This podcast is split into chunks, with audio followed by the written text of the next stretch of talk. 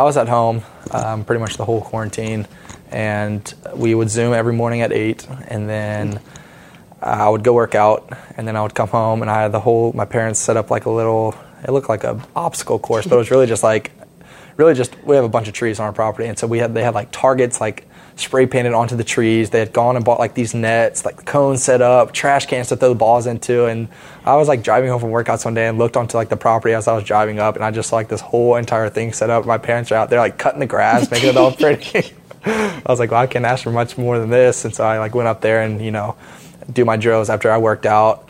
Um, it was crazy because before I actually found a place to work out at, I just was walking around the property with the chainsaw one day and was just like cutting down trees and like cut down this tree and just use that as like I could lift it and bench it and put it on my back and squat it. So I just tried making the best of what I had.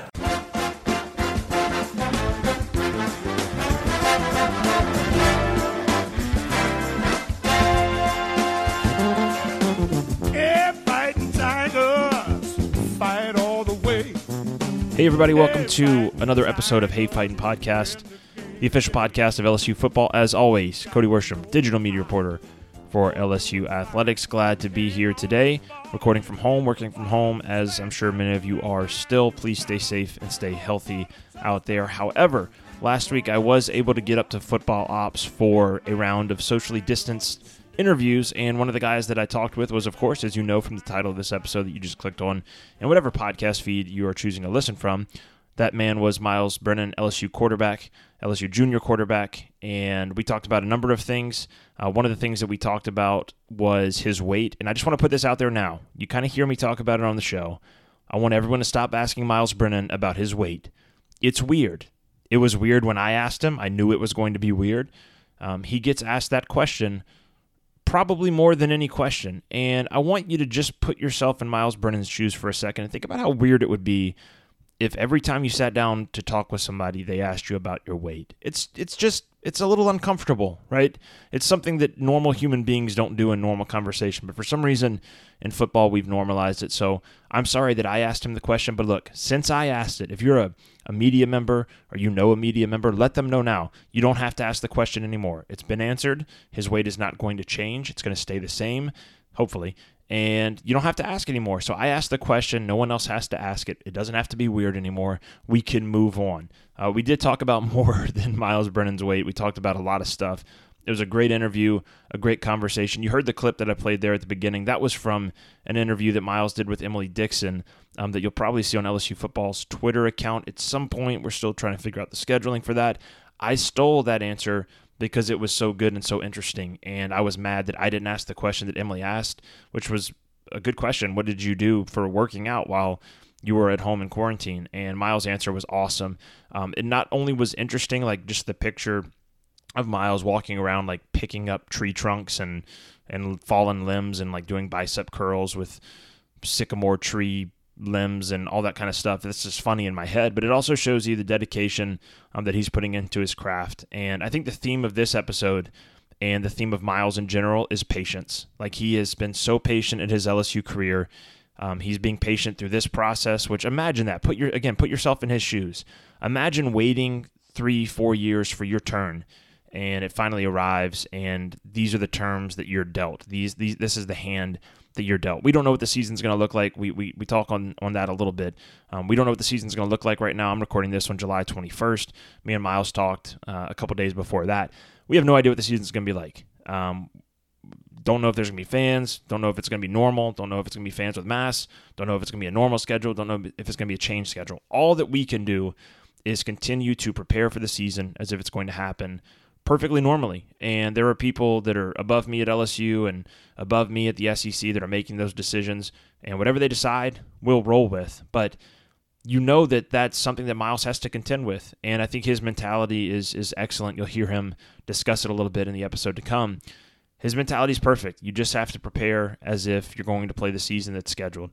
And he's certainly been preparing. He's been preparing for this moment for a very long time, and I for one am excited. I've seen Myles um, grow over his career. I've seen him in scrimmages. There were scrimmages last year where Joe was out and Myles stepped in and just was dropping dimes. I mean, there, there's even video on some of the, the camp videos that we put out last season of Myles just dropping dimes to Ja'Marr Chase for touchdowns.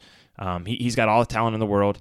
He's got all the preparation in the world. I have full confidence that whatever the season looks like, Myles Brennan is going to be very good this year.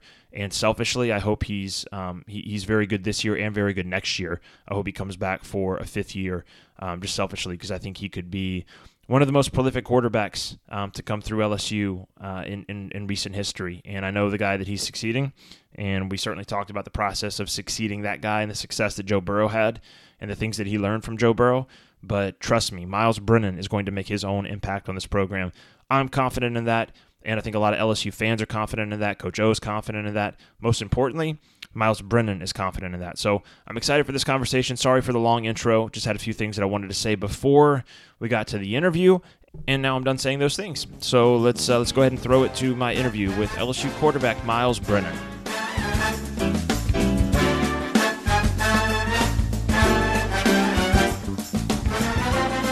All right, uh, now sitting down with LSU junior quarterback Myles Brennan Jr. Right, fourth year, going into your fourth year. We were just kind of talking about this off mic, but um, you might be the most patient man in the universe when you think about you know not just your time at LSU, where you know I remember you come in as a freshman and and uh, there's a lot of hype around you, and it's a you know especially at LSU, like quarterback has always had this this microscope on it because the play had been so inconsistent, and that's that's obviously changed now. But you come in as a freshman, and it feels like you've been here for a long time. Did you did you enroll early? Were you an early, enro- early I was enrollee? not. No, my high school didn't allow it. Okay, so but I I guess it was because you were you were an early, relatively early commitment, um, and, and so it feels like you've been in our lives for a long time, and you've waited your time, and this is your year, and now you have yet another obstacle to overcome with COVID, which is affecting everybody.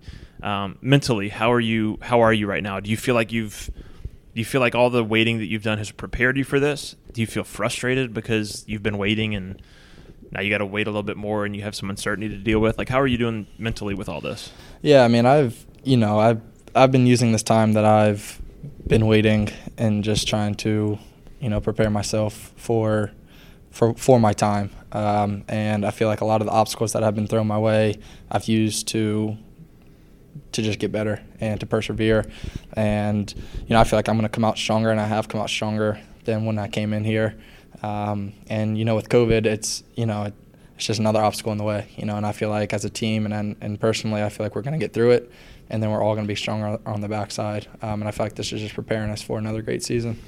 So I kind of want to quickly. I don't want to keep you here all day, but I kind of want to take take back through your career and kind of look at how it's prepared you for now.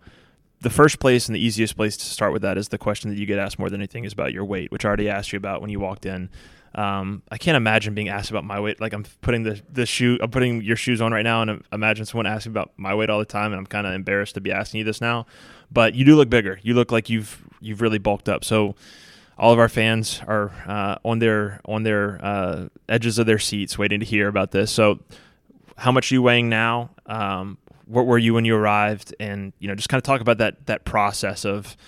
Um, I, I gotta imagine it's tireless of just trying to trying to get your body right for for the SEC. Right. Yeah. I mean, so currently I weigh 220, which is where I want to be, and I feel very confident at my weight now. Um, I came in at, I mean, I was probably 175 when I got here freshman year, and You're what six five, six like six four. Okay. Yeah. Um, and so I literally looked just like a, a green bean, you know, and that's what everybody would call me. And the SEC came out and called me the Slim Reaper. You know, it's just like. That's a good nickname. Yeah, it wasn't a bad nickname. Katie didn't like it, but I than the- like it. Other than the slim part, you know. but uh, You're not the Slim Reaper anymore, just the Reaper. but you know, it was just it was very difficult from then to now. Um, my body, I, I guess, is just not made to be Uh, have a wide frame, you Yeah. know. And I ate more food than anybody can imagine, and the strength staff was on me every single day since I got here. And I was in here at six o'clock, eating in front of the strength coaches, drinking.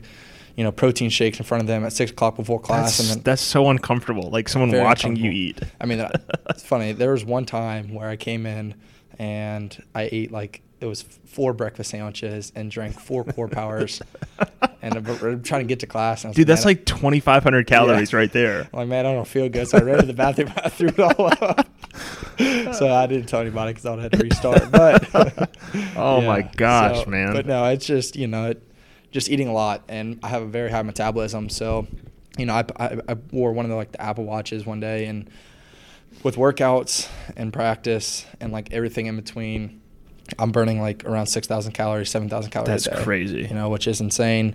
So if I'm eating five thousand calories, it's I'm like in the negatives. Yep. You know, so I'm having to literally go beyond measures to just get some sort of you know nutrients in my body to you know use, but hopefully I, I've kept where I'm at. I've you know I've been to I've been around like the 218 to 221 range since quarantine. So that makes me feel good that I can you know I've been that's been you know f- at least three and a half months that I've actually been able to keep the weight on, um, and I you know I'm just really continuing to just you know muscle obviously is very important, but also just keeping that weight on. Um, is it is it? Are you still having to eat like crazy like that, or can you kind of have you? Because we were talking about this too. Like half of it is what you're eating, how you're exercising. Half of it is genetics, right? Right. Like some of it you just can't control. Like from my experience, I remember like I played college basketball for a couple years, and no matter how much I lifted, I couldn't get that much stronger. Right. And like now, I'm in my 30s, and I can lift way lighter and like put on more muscle. Right. Just because I think it's just like I, I was a late bloomer physically, Right. or whatever the Right. the case is. Um, is, is like how much of it now is your body's caught up and you can kind of go back to normal and you're not having to stuff your face in front of Tommy Moffitt Yeah. and strength coaches. Yeah, it's it's it's kind of gotten back to normal. You know, where I can eat. I mean, I eat breakfast, lunch, and dinner, obviously. But then, you know, it, it used to be snack, breakfast, snack, lunch, snack, dinner, snack. You know, so it was like never. There was never more than like they made a whole chart for me. Was, I would I could not go more than like an hour gap without eating something. That's crazy. You know, so now I can at least like eat eat breakfast, drink my protein shake. I'll eat lunch, um, and then I'll usually eat a snack in between lunch and dinner, and then I'll eat dinner. And the only problem is is I eat dinner, you know, depending on with football and stuff, maybe around like six o'clock. But then by the time nine o'clock comes, I'm starving. Yeah. You know, so then I'm, I'm eating another meal, Yeah. which is good, you know, right before going to bed. Um, but yeah, I'm not eating. I'm not stuffing my my face like you said. so it's it's been a little bit Did you, better. did you ever watch The Office? Kevin Maloney had like I- second breakfast and third breakfast. That's right up your alley. I literally could have I could have recorded my own office show just on that episode. That's crazy, man. Well, let's kind of go back to your your development as a player um, throughout the years here. You show up, and I feel like quarterback, especially now, especially like now, not necessarily when you arrive, but now, there is a ben- I know more freshman quarterbacks are playing, and there's been studies about that. But there is a benefit to having time under your belt, and Joe showed that last year. Um, even like I, I know Tua came in running, but even last year he had a couple years under his belt. It feels like a lot of the better quarterbacks do have a little bit of time to develop. You showed up as a freshman, and you're thrown right into the middle of a quarterback battle. Um, was that something you were expecting? Was that something that you wanted? Was that something that um, that you embraced? How did it impact you? Yeah, I mean, I I knew it. I knew it was coming. Um, you know, but that was when Matt Canada was here, and his offense was completely different than anything a I had seen. You know, much less coming out of high school. I, I'd Yeah. never taken a snap from under center, much less the shifting, the mo. Like it just was. It was completely new to me. Um, so it took me a, a little bit to learn that. Um, and then, I mean, literally the first day I was going out there, you know, taking reps with the twos, and you know, I'm just kind of sitting here just my I was in seven different places at one time. You Yeah. know, like I didn't, you know, just making sure everything was right. Um, and then you know from there it was just, and then after my freshman year, Matt Canada leaves, and then you know Coach Ensminger comes in and, and brings his offense back, which was more of like the traditional LSU style offense. Yeah. You know, play action, you know, throw it, run it. Um, and so I learned a lot more. Just you know, that was when Joe would come in, just talking with Joe and learning, you know, from Coach Ensminger. Um, and then that year, and then the next year, Coach Brady comes in, and then it's a whole other offense that you know that we have to learn. Um, but I feel like personally, just just in terms of being on the field, you know, from freshman year to sophomore year to this past year, just like just being more comfortable, you know, and just being confident and just telling myself like, I mean, this is just a game, you know. Yeah. I, I mean, in terms of like, I've been doing this my whole life, you know, it's, it's the same game I've been playing when I was six, seven years old, you Yeah. know. Um, but yeah, this past year I felt like I was just a lot more comfortable in the pocket. You know, I don't feel like I was as antsy, you know, and and I learned. I mean, that was I, I really feel like that was just with maturity and, and just understanding the game and you know just feeling comfortable being back there. When when Joe transfers in, um, the, the two other guys that were in the room with you transferred out eventually. Mm-hmm. Um, you stayed. Why did you stay? You know, I, f- I mean, I I came here for a reason, um, and you know, I I I stay true to my word, and you know, I, I understand why people do transfer, and I mean, I'm not against it um, any means because uh, these players have to do what's best for them and their families. Um, but I knew being here would be best for me, especially with this coaching staff and the surrounding staff that's here at LSU. Um, and you know, I mean, we brought in Joe, and you know, it, if I would have left, you know, I would have lost these two years of learning behind, you know, one of the greatest football, you know, quarterback in college football. Um, and you know, the, the things that I just took away from him alone have made me such a better player. Much less, you know, just being around this team and playing the games that we've played in uh, has just helped me a lot. Can you explain to outsiders the dynamic of a quarterback room, especially when there is competition for a job and like from my perspective you're competing with a guy it's hard to be again my perspective to be friends with that guy to be close with that guy when his success and your success are inversely related in, in some ways, at least when it comes to playing time. So with Joe in particular, um, who's not the most outgoing guy, not the most like socially gregarious guy. He's a nice guy, and he's right. a he's a I, th- I think an excellent teammate. But w- what's that dynamic like when um, when you're competing with somebody and you want the job and he wants the job and you don't get it? Like just to me that seems so complex. Was it not that complex? Is it much simpler than that? No, I mean you're exactly right. Um, I mean it, it really started in fall camp, um, and you know it was just yeah. I mean not many words were spoken. I mean we both knew what was on the line, um, and it is very difficult because you're in the same room. You know the you're, you're expected to be the leader of this team. You know, and, and you're one to encourage not only the teammates in your own room, but you know all the other players around you. But it's just very hard to you know cheer for the person that you're competing against after they just threw a touchdown or they just made a good play. Yeah. You know, like something that you know that the coaches are going to recognize. Uh, it's you know it's just hard to sit back there and be like, oh yeah, you know, good job. You yeah. know, when you're sitting there, you know, trying to compete for the same job. You know, but once all eh, once all the pieces fell into place, um, you know, I, I just told myself, look, like just use this to get better. You know, like okay, they named Joe the starter. Um, you know, work, you know, harder than anybody on this team every day and you know just make sure that I'm ready at any point in time that I would have needed to go in.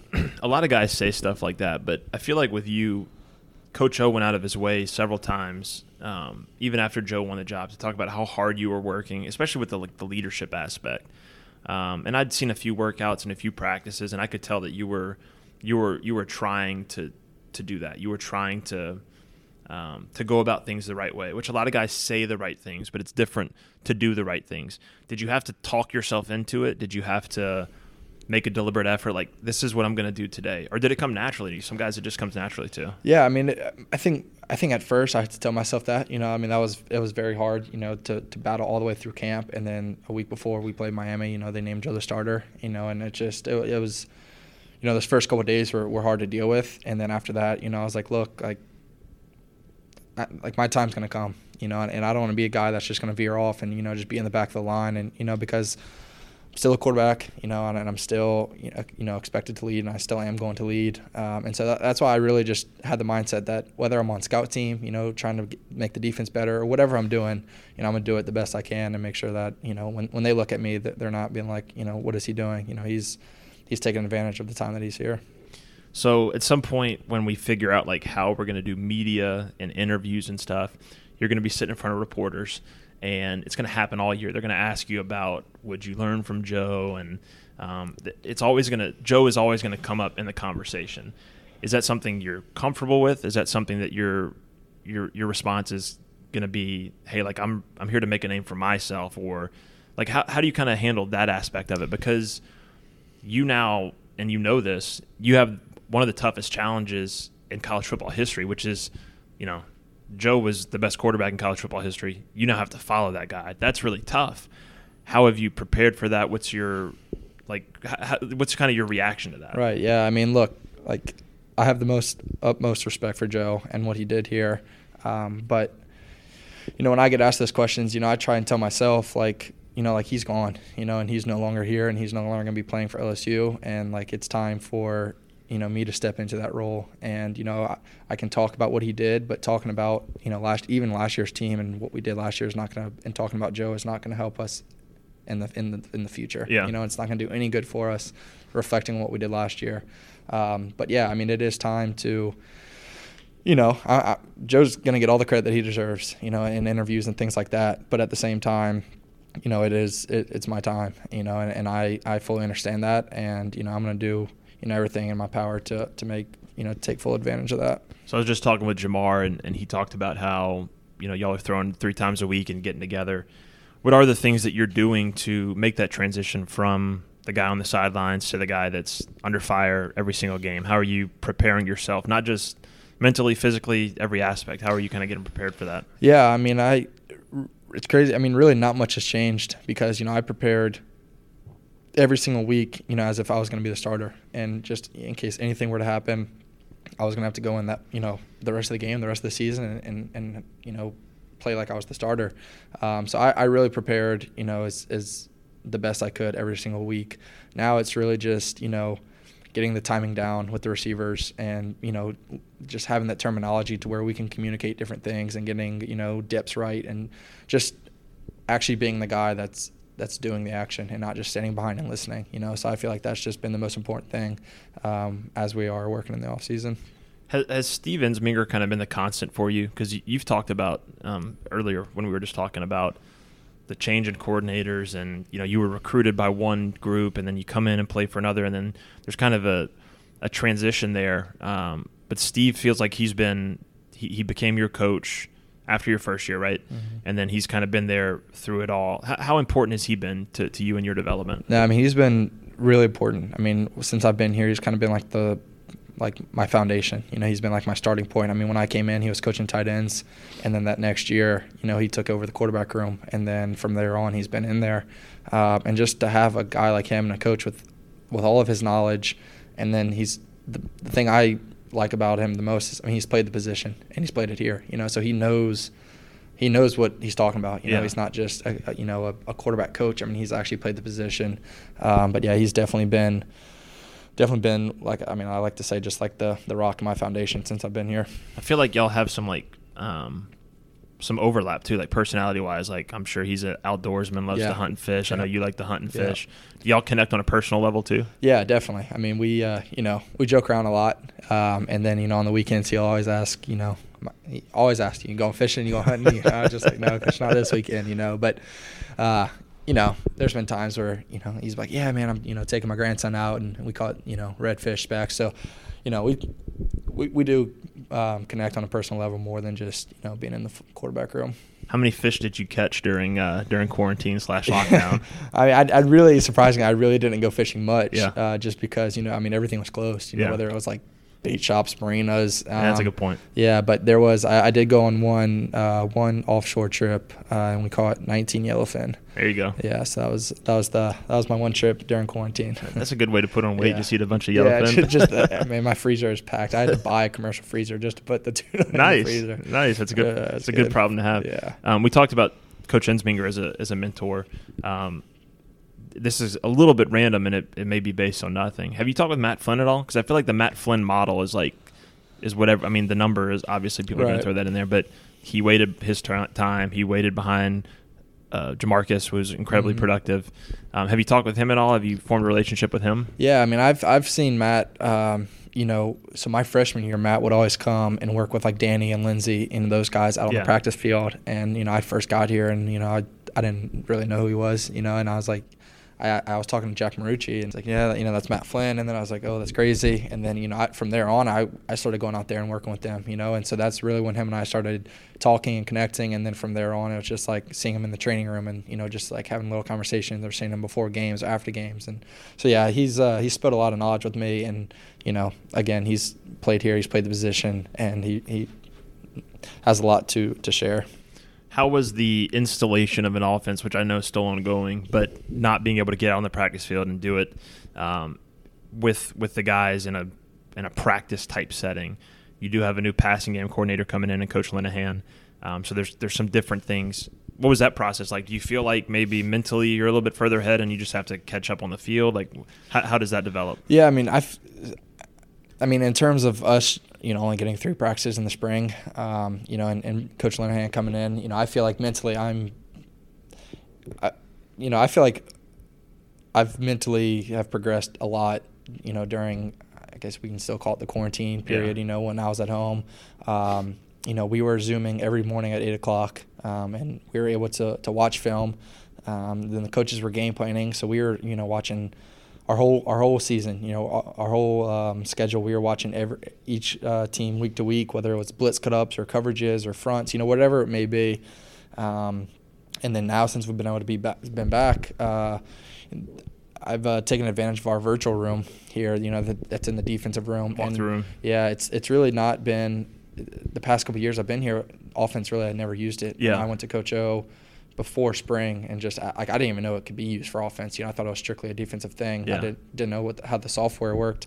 And so he brought like the owner of this or one of the guys that worked for this company. He brought him in and they set the whole thing up for offense. And Nice. so I've spent a lot of time in there, uh, really just with like blitzes and protections, and you know, just it, it's it's a really really helpful room, um, just in terms of seeing the field completely, and you know, being able to go through your calls and checks, um, and then you know, I feel like once I get out in the field, you know, I feel like everything's gonna just, just start firing off, you know, just because of what I've done to prepare mentally.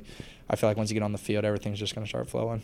I remember talking to Jack in like February. It was before everything shut down, and he mentioned he was looking at some like VR technology. Is that related to that, or is that something separate? Well, so so we I, I just call it the virtual room, but I guess it is the walkthrough room right over here.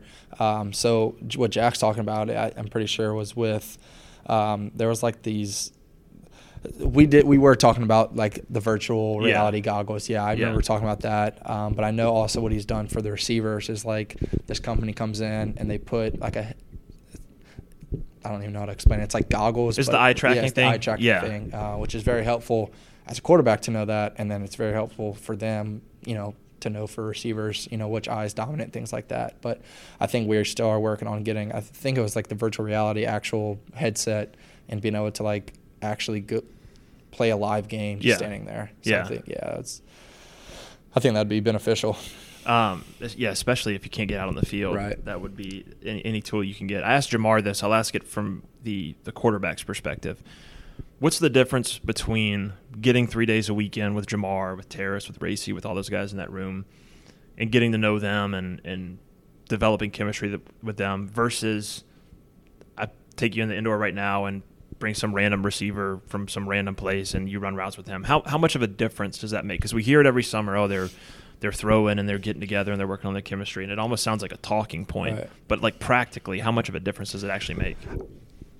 a lot you know and, and when i think about it i when i talk about it i try and put it in perspective like when you go to a camp when you're in high school and you go to a college camp and you're throwing to receivers that you have no idea who they are Yeah. you know you might have you know a guy who runs a four four four and then you might have a guy that runs a four nine you know and, and you're still taking a three step drop and you know they're telling you take a three three and a hitch is what we call it and one guy is going to be out of his break and the other guy's still going to be running his route Yeah. you know it's just really you know that's it's a it's a crucial thing to get the timing down you know because at this level and in, in any conference really you know but especially the SEC you don't have time to wait for the receiver to get open you know like the windows are so small that anticipation is probably the biggest factor you know knowing where he's going to be on a certain route and you know all the receivers run their routes differently you Yeah. know I mean just for no reason other than they're all different you know but whether it's speed or whether they just have different techniques um, so being able to know you know, okay, Ja'Marr's running this route, you know, they're in this coverage, you know, whatever. And then, okay, Racey's on the other side. You know, just like being able to process all of that before the ball is snapped is, is really important. Yeah, it's almost like it's got to become subconscious. Like I feel like that was what we saw last year was there was a subconscious like almost understanding and you can't force that and you can't you can't expect it to just happen because you're talented. It almost develops over time. Have you felt that development? I definitely have. I mean, I and it's also something that you can't teach. You know, Yeah. you can't teach like to anticipate a throw. Um, but I know during during um, you know j- just since we've been throwing, since we've been back, and previously, you know, I know Coach Ensminger will call me after every time we throw, and you know, I've I just I personally feel that where our guys are at right now is you know light years ahead of, of where we probably would have been if, if we wouldn't have been able to get this work in. Yeah. You know, and I just feel very confident with with how throwing's going and how the receivers are looking and how tight ends and running backs are looking. You know, I just it, it makes me excited because I know this is you know I know what we're capable of doing. Just a couple more for you, and we'll wrap up. Um, the uncertainty of the season, number of games, schedule, all that stuff. Fans, no fans. My approach and what I do has been I'm just going to not ignore it, but I'm just going to be as optimistic as possible. And until I'm told differently, I'm going to prepare for what's on the docket. Because if I if I dive into speculation, it does like I could talk for hours and hours about it. It does no good because you don't know what's going to happen. Is it a similar approach for you? Is it look? I'm just preparing for what's on on the table, and then if it changes, it changes. Like how, how do you approach that, especially you because you've been waiting for this moment. So how Right. do you how do you kind of handle that? Yeah, I mean, it, the biggest thing is probably staying off of, of, of Twitter. You know, Always a good idea to stay off always a good idea. You know, but much less you know right now, just because everybody has their opinion. Yeah. You know, and you have guys that don't even have a profile picture. You know, just like random people out there that just have no idea what the heck is going on, much less can control any decision. Yeah. And that's really what I've been. You know, when when I go home or if someone asks me like, you know, are we gonna have a season? You're like. I have no control over the decision. You Yeah. know, like if we do or we don't, like nobody has control over this decision, but you know the NCAA or the SEC. Um, but yeah, I mean, I'm. I just tell myself, look, just don't even worry about it. You know, because Yeah. there's gonna be so much talk, but until they come out and say something, we really. Right now, I'm planning on playing a season as we all are. You Yeah. know, and I'm working uh, in the weight room and with the guys. You know, because we could easily just, you know, we're not having a season, just you know, kind of slack off. But, you know, if if they do come out and say we are having a season, you know, I feel like we're going to be well ahead than any other team. Yeah, I mean, it's just like I was just thinking about it practically for my work. Like I have to, if I if I spend any time on speculation, you just kind of it's almost like getting in a boat and drifting out to sea. Like you could go out, just you know, you just have to focus on the task at Right. hand and and uh, and and treat it as if it's going to be normal. And if it's not, you just adjust from there. Um, just a couple more for you. I remember I was talking to Ja'Marr, I think after he got the number seven, and I was asking him a couple questions about you. And he was talking about your arm, and we all, I I always say this about you. Um, I've been covering LSU since 2010, and you know we always get to go out there. Before I worked for LSU, we'd get to go out there and watch um, the little 15 minutes of warm ups or Mhm, yeah. whatever, and and the quarterbacks throw a little bit. And you were the best thrower of the ball in that setting that I had seen. Just like like literally, I could hear your ball like whistling, whistling through the air. Uh, and I mentioned that to Ja'Marr. He's like, "Yeah, but he's like sometimes you got to take a little bit off of it. Like it it stings." But that touches on like the craftsmanship of it. Have you have you worked on that, the touch versus the when to rifle it in, and did you did you arrive as a freshman like, man, I'm just gonna come out here and sling it and like show people my arm, or is it just that's how you play football? Yeah, I mean, I feel like that's just naturally, you know, just, you know, I'm not talking, you know, bragging about my. I think it's just my arm talent, Yeah. you know, and I feel like that's just how I've thrown the ball. Um, but you know, I realized throughout the years, um, you know, when it was last year, Jack and, and his crew came out and they brought a radar gun out. And Yeah. They literally spent like th- three or four practices just like radaring Joe and I's throws, whether it was like a five to 10 yard throw, then 10 to 15, then 20 plus, you know, and just like what the velocity and the speed was on those throws. And then like completion to incompletions. Yeah. Um, and so yeah, I did have like a higher velocity in miles per hour than Joe did.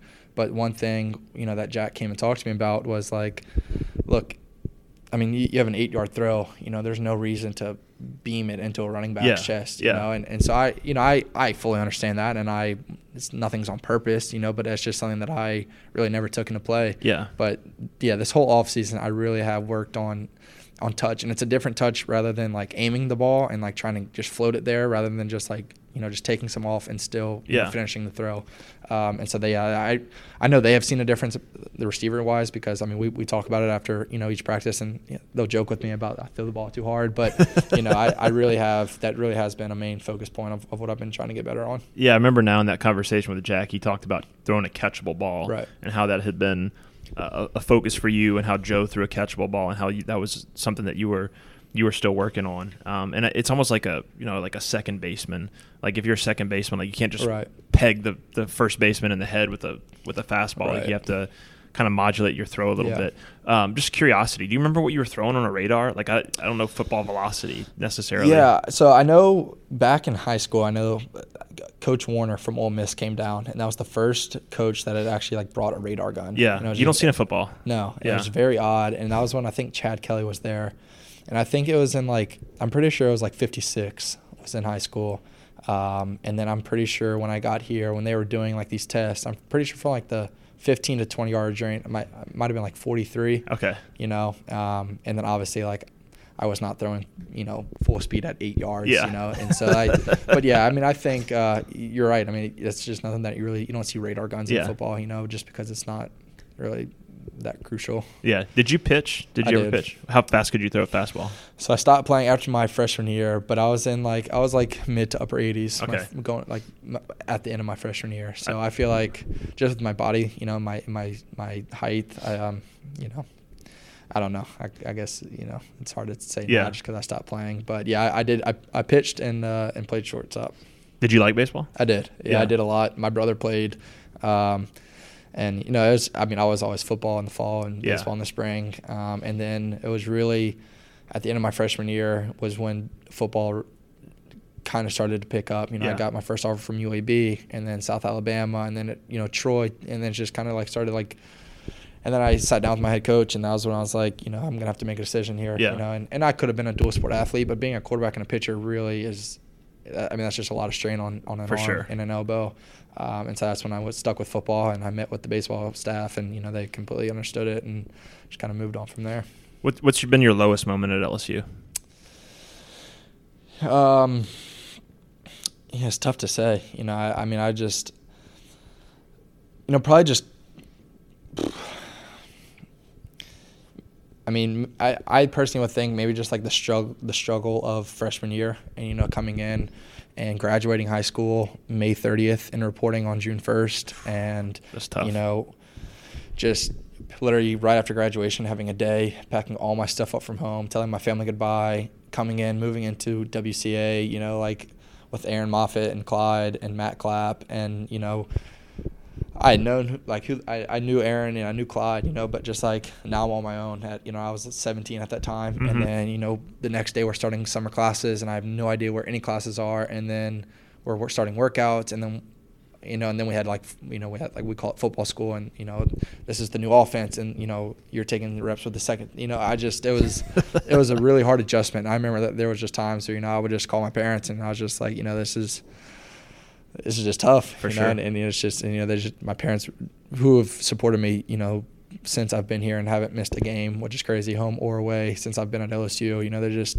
we're constantly just being positive and like look it's it's gonna get better like it has to you know and, and so I just every time I'd wake up you know I was just like let's try to have a better day Yep. and so I just think from there and just growing up and g- getting older and maturing and really understanding like getting a schedule and a daily routine and like look this is this is part of it you know I just I feel like it it I know it's it definitely has gotten a lot better Yeah, the best way to teach a kid to swim is just throw them in the Just throw pool. 'em in the Just throw them in the Just- pool, and they'll, they'll hopefully it doesn't figure it out. but yeah. if, if they sink, you just pick them up pick and, up. and start over. Yeah. Uh, last one for you. Um, I, I talked to a lot of you guys, um, and most of y'all are just so football focused because you have to be, as you just mentioned. Like you get in this routine, it's what you have to do. Um, how much of your brain right now is football, and how much of it is non-football? And then like the non-football part, what are you what are you kind of doing is whether it's leisure or whether it's uh, entertainment or whether it's like trying to learn something new or read a book? Like what, what's kind of the division there, and what what are the things you're doing away from football? Yeah, I would say right now it's probably like 90-10. I'd say 90% football. Um, and you know, just because we're not full go, you know, Yeah. I, that, that's that other 10% where you know I'm, I still have to take. I'm still in classes. You know, I'm still having to do schoolwork, and that's kind of like the time where I get my mind off football to do these other things that I have to do. Um, but the little, I wouldn't call them off days, but the days that we don't have any football, um, you know, I like you said, I enjoy hunting and fishing, um, and and playing golf. And those are kind of my three things. I live by myself, which is you know, some people agree with it, some people don't. You know, I just I, I personally like it just because when I get home from football or I get home from anything that I'm doing, I just like to be able to, you know, just relax and recoup, Yeah. and not have to deal with anybody else Yeah. on the other side of the apartment. You know, and so I personally I I like that. But you know, really hunting and fishing for me is just it's really just a getaway. You Yeah. know, just to go and be whether it's in the woods or in the marsh and just you know just listen and just be out there you know see a sunrise see a sunset and just have nothing on my mind but you know just just thinking about life you know I, that's really what how i enjoy it um, and then golf is just really my my sidekick i played in high school a little bit uh, my high school coach wouldn't let me play um, until he left my senior year so i played i got to play on the team my senior Nice. year but other than that yeah i just my buddies and i just go out and have a good time I, I try to tell my wife this all the time. She doesn't get it. There's there's beauty in solitude. Like sol- there's something about just just a little quiet time, a little Mhm. alone time that you know. It's not just it it, it restores you. It makes you it makes you better for when you're not alone. Um, Right. Last question for you, since you brought up the golf. Best golfers on the team, worst golfers on the team. Okay, so it's crazy because we really don't have that many golfers on the team, Yeah. which is crazy. Um, I I used to always play with Josh Growden, um, Okay. and him and I would play mostly on like Sunday afternoons. Um, and then, you know, unfortunately, he left and went and did his own thing. And so then I was kind of stuck here, like, man, I don't, I don't really have anybody else to golf with. Like, I hate golfing by myself. Um, and you know, my, my buddy from home would just drive in, literally just go play on the weekends. Um, but then I then I started to play with Colby Burnett. And Okay. like him and I started playing, and then now he's gone. So I'm like, man, I can't catch a break. Um, but I I've been playing a lot with Walker Kinney, the other uh, Okay. in the quarterback room, uh, and he's he's really not not that bad. We play at U Club over Yeah. there, um, and so.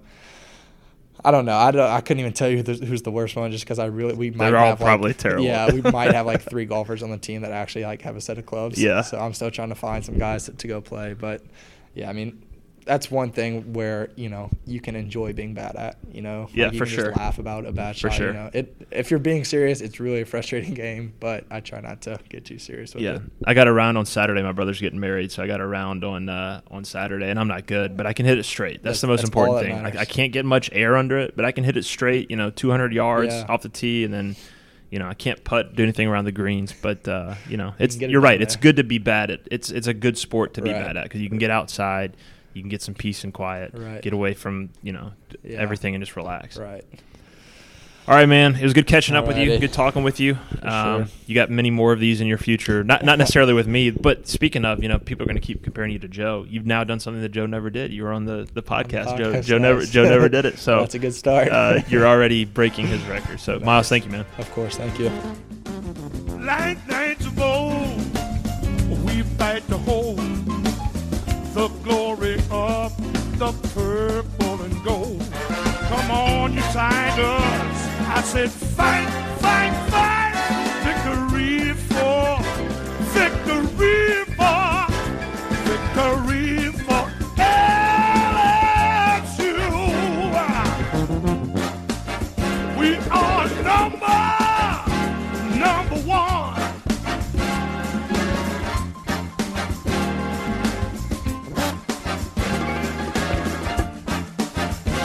Victory